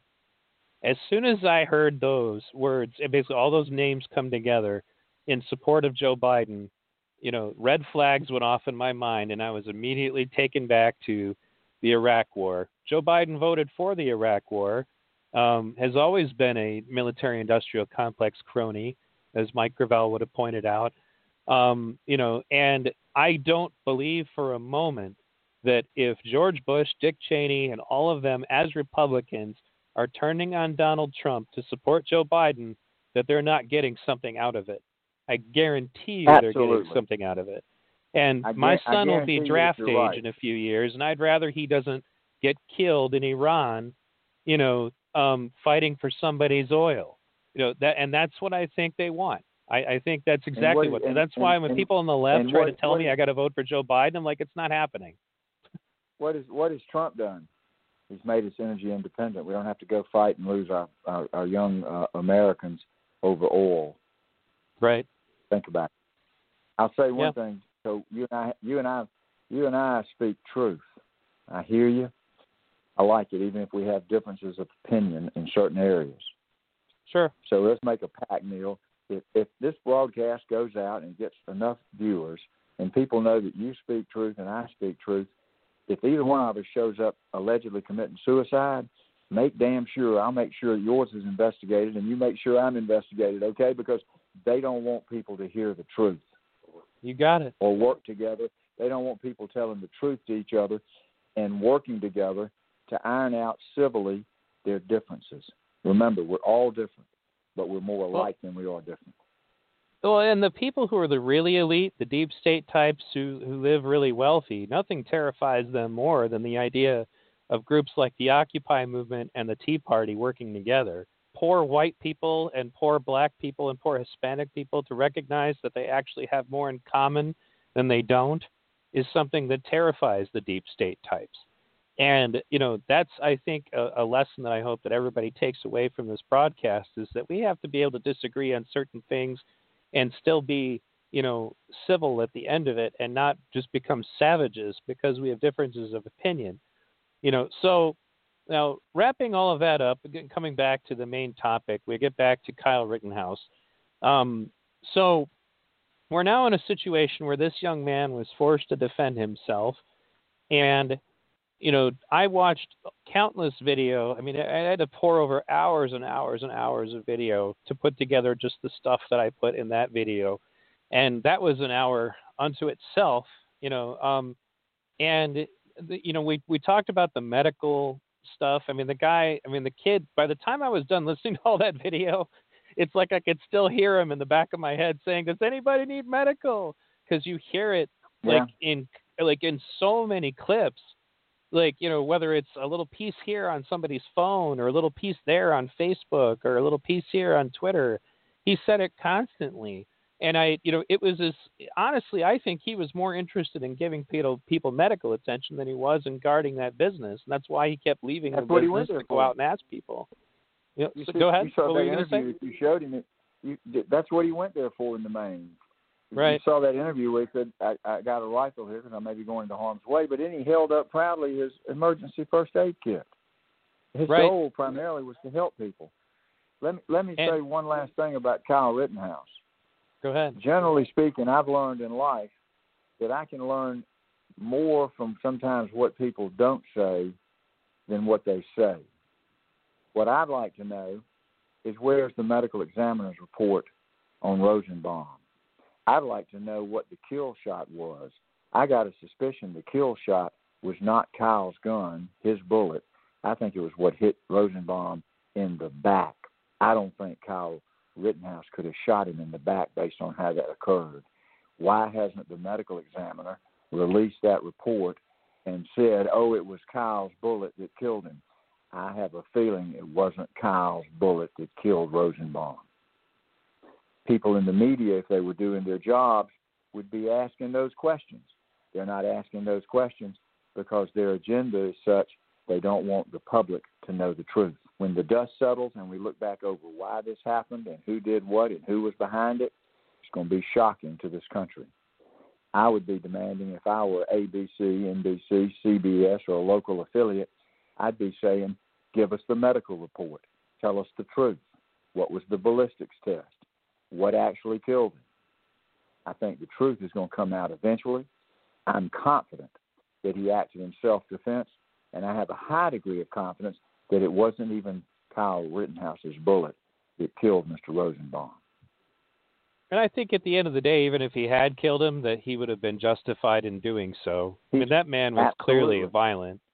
Uh, I wouldn't but, let but that guy anywhere near me either. No, listen, and and you know, I don't believe in coincidences. I've lived that way all my life as a lawyer. Rosenbaum got shot in the crotch, and Rosenbaum had attacked several young girls, boys. Yes, young boys. One guy, one guy gets his arm near well blown off. His armed robbery. The other guy right. shot in the chest. He tried to suffocate somebody. Kyle Rittenhouse was sure enough an excellent shot at 17 under extreme circumstances.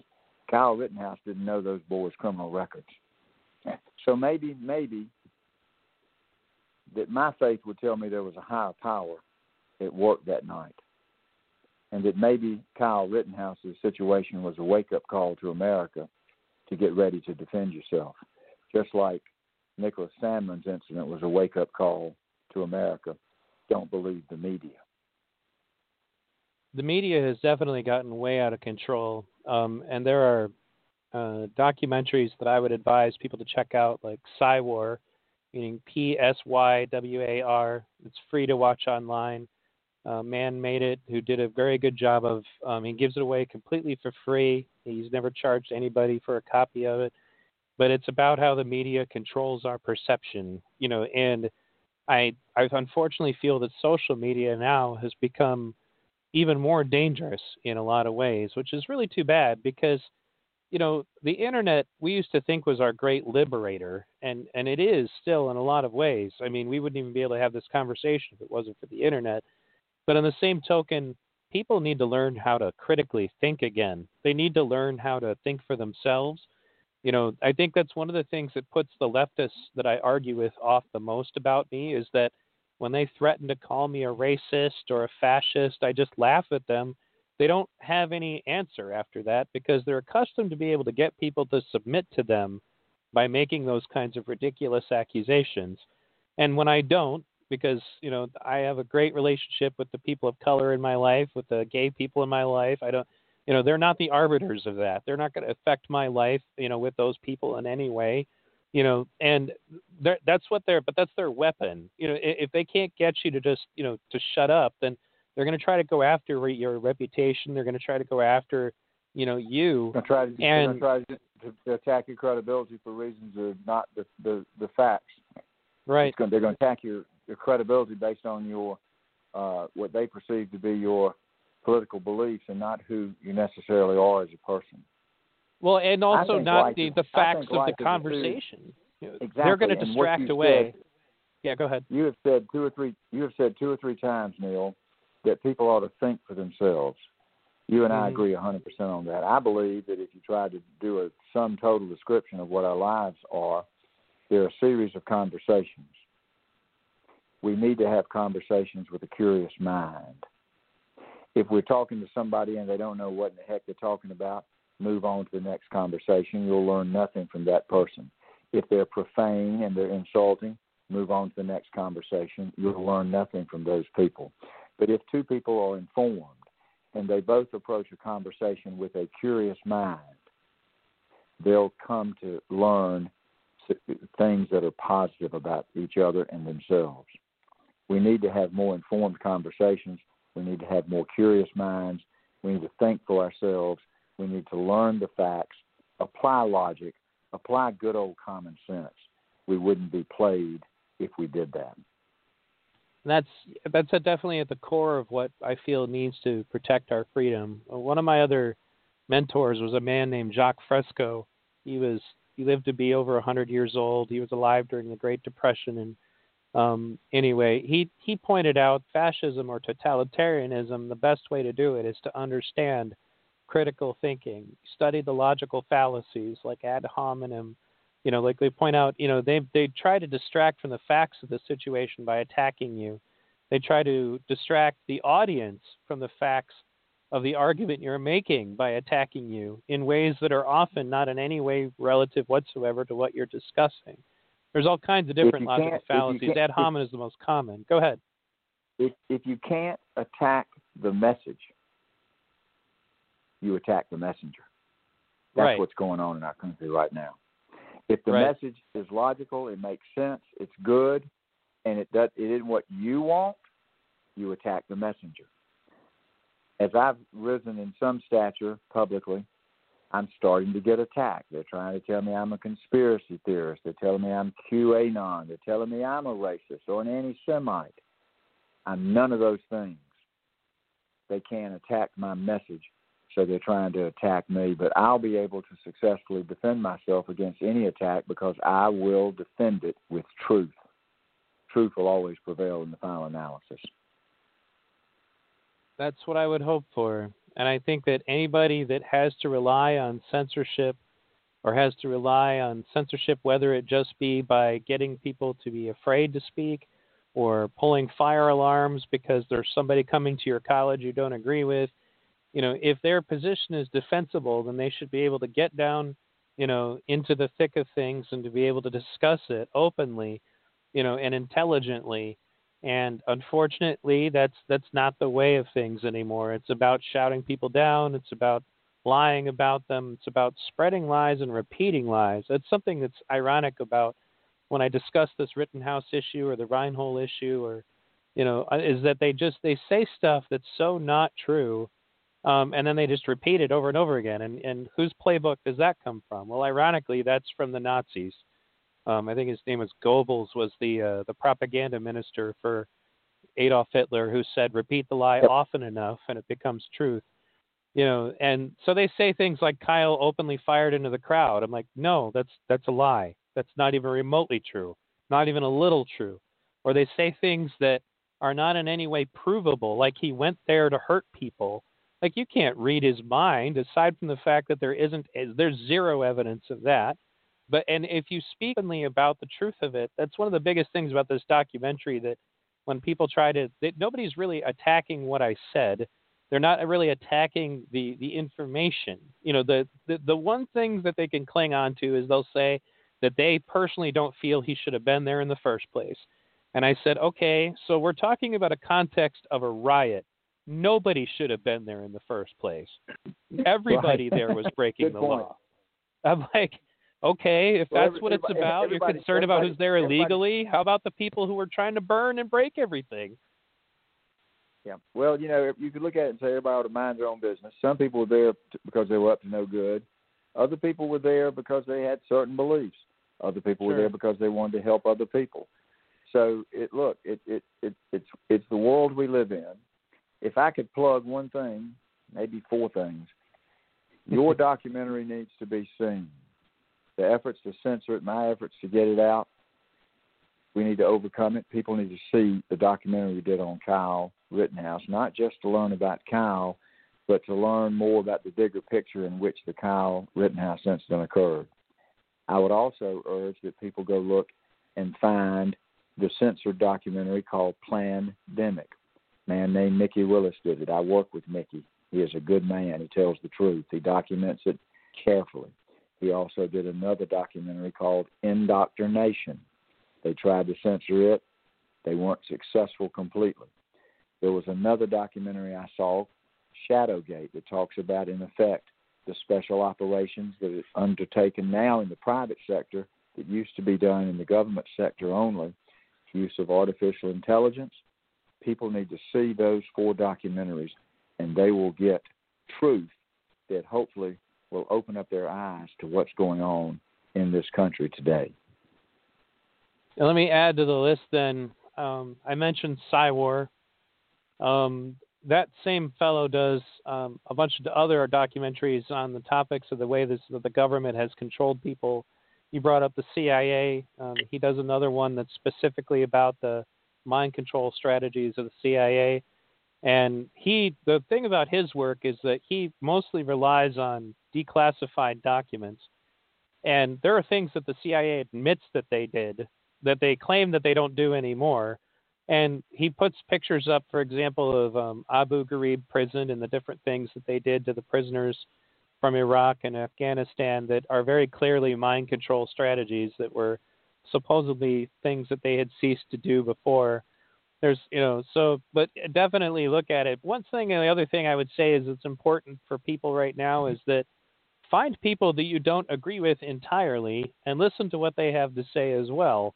You know find people yep. who are independent thinking because you know like one of my favorite shows right now is called rising and you have Krystal Ball and uh, her partner's name is Saagar i'm not going to be able to pronounce his last name but Saagar's a populist Republican, meaning he cares about the people, and Krystal is a progressive Democrat.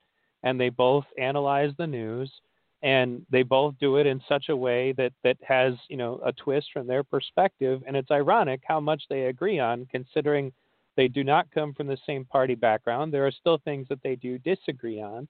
Um, but the point is, find news outlets that are like that. Find people who maybe you don't agree with everything. So, for example, I listen to Tim Pool Tim Pool's a little further to the right than me, but I uh, I still listen to what he says. I don't agree with everything he says, you know, but you should be able to entertain that. You should be able to listen to that. That's another thing I think it's part of the reason why we're becoming so easy to control is that we've surrounded ourselves in these echo chambers where we're only listening to everything that we already believed in the first place.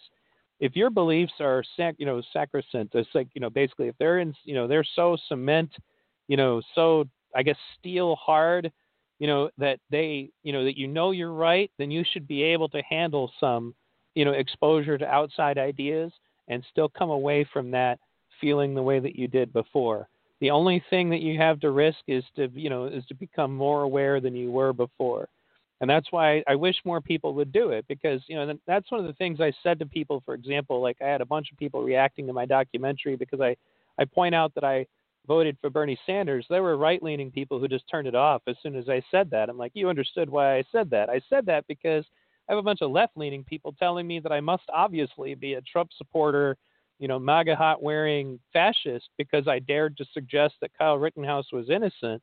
And I'm and my message to say that I voted for Bernie Sanders was to point out to the left, like, no, I'm not on the right, and I still think the kid is innocent.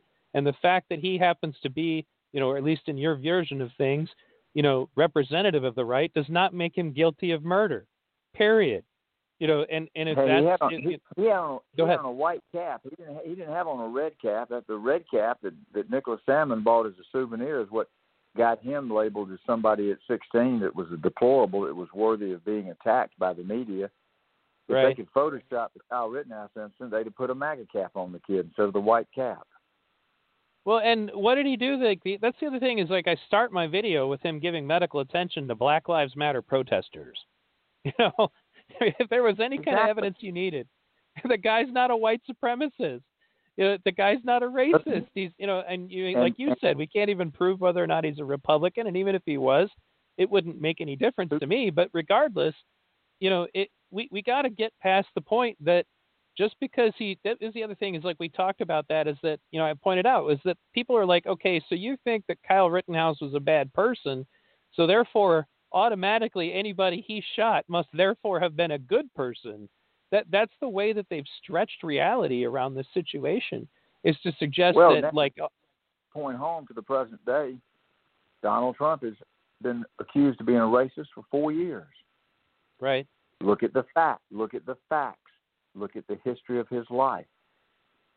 He was applauded and recognized by the African American, by the black community. Talk to Herschel Walker. He's a Georgia guy. We love him. Herschel Walker will tell you, ain't a racist bone in Donald Trump's body. But they're trying to make that case against the president and in effect trying to turn truth into a lie. They're attacking people not based on the facts. They're attacking them based on their agenda. They don't like the message, they attack the messenger. Be very suspect of someone that cannot address you on the merits of the facts. Absolutely. You know, and honestly, I can say that, you know, and this is going to be a controversial point to people on the left. I didn't vote for Donald Trump, and I don't plan to vote for him this time. I don't actually believe the guy is racist, but it's it's so hard to navigate right now any kind of negativity because that's one of the things I've said to friends of mine is that there are things that I don't agree with that Donald Trump did, but I can't even have a conversation about Donald Trump because they, people lie mm-hmm. about him so much that you can't can you can't converse even in an honest way about anything that you might object to that he had done because they just It- make stuff up about him all the time. You know, Remember and, what I said earlier. If, if something's complicated, it's hard to understand and it's hard to know what to do. If you throw a hundred accusations at Trump, it makes it harder for people to figure out where the truth is. If Right. it was just one, he's a racist. People could go back and look at his factual history, make an informed decision of whether he was a racist or not. So they're Right. trying to overwhelm people by the number of accusations they throw at you. And that keeps people back from to, critically to- thinking. I go back to my last. I go back and, and give you my last bit of wisdom for what it's worth. Knowledge is power. Knowledge is power. People need to get informed. They don't need to accept at face value what they're hearing on the media, what they're seeing on social media. They need to go do their own homework. That's how you learn the lesson that you are being taught. That's the way we did it in grammar school, I called it, elementary school, others called it, high school. We did our own homework.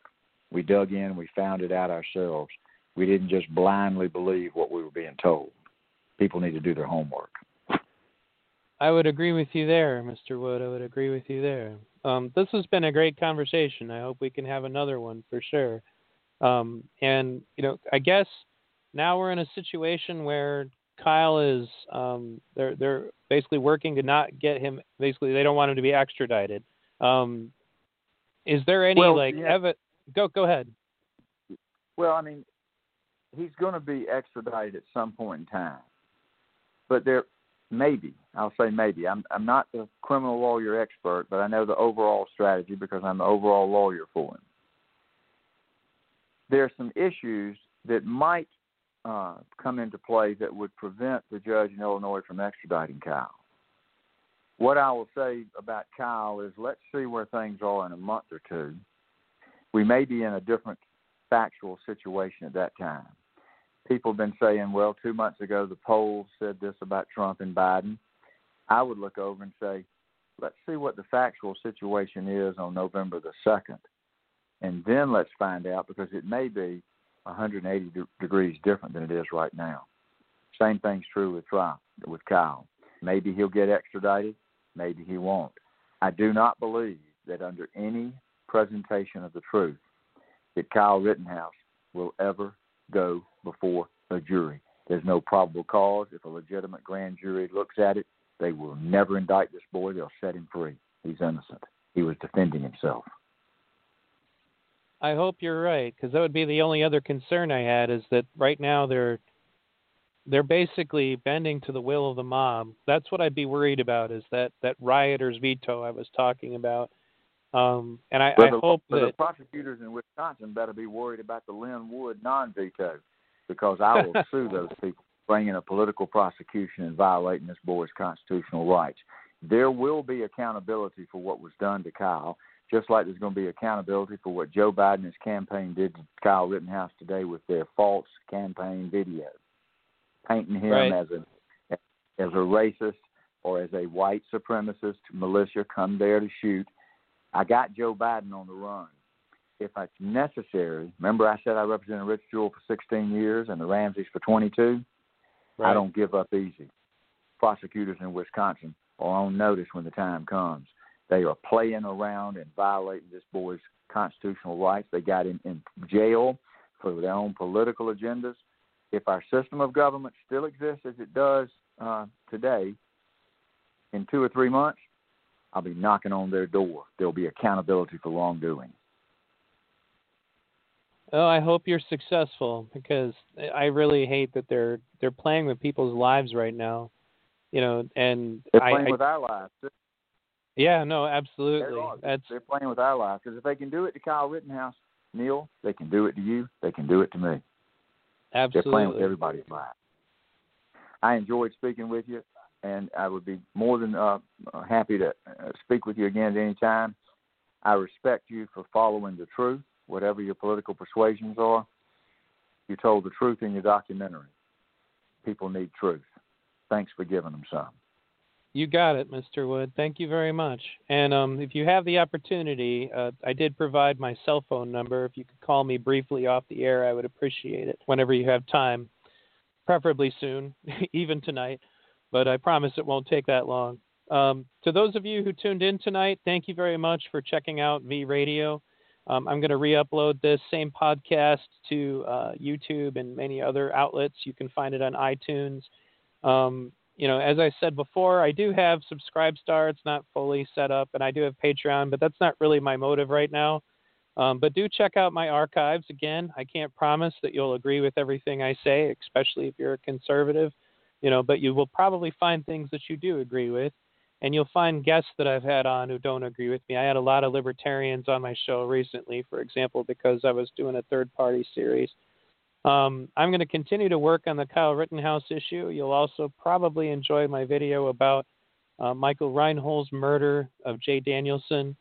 Um, I've done some other work recently, kind of getting to the history of Antifa and its relationship with our political activism, although we didn't call it Antifa in Occupy, we called it Black Bloc, but it's the exact same people with the exact same tactics um, and the exact same agenda, I guess would be what I would say.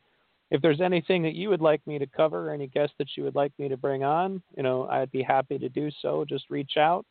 Um, my podcast and my show at one time were a way that I used to help pay my bills. I don't do that anymore. At this point, I only do this because of my interest in the truth um, and getting the truth out there. So, you know, share my podcast, even if, you know, as again, you know, even if you don't think it would be important, it is because of the way the algorithms work for Google and, and um, Facebook. People who tell the truth, unfortunately, frequently are utterly reliant on the listeners like you to share our information. And by word of mouth that's how we're going to get out there because we don't live in a situation anymore where the internet is free. It's just they don't ban you. They they do what they call shadow banning where they just kind of do little subtle things to prevent people from seeing your videos or you know or listening to your shows so you know share everybody who you think is a valuable third party independent activist because the likelihood is unless you're going to share that link, other people are not going to get exposed to that information.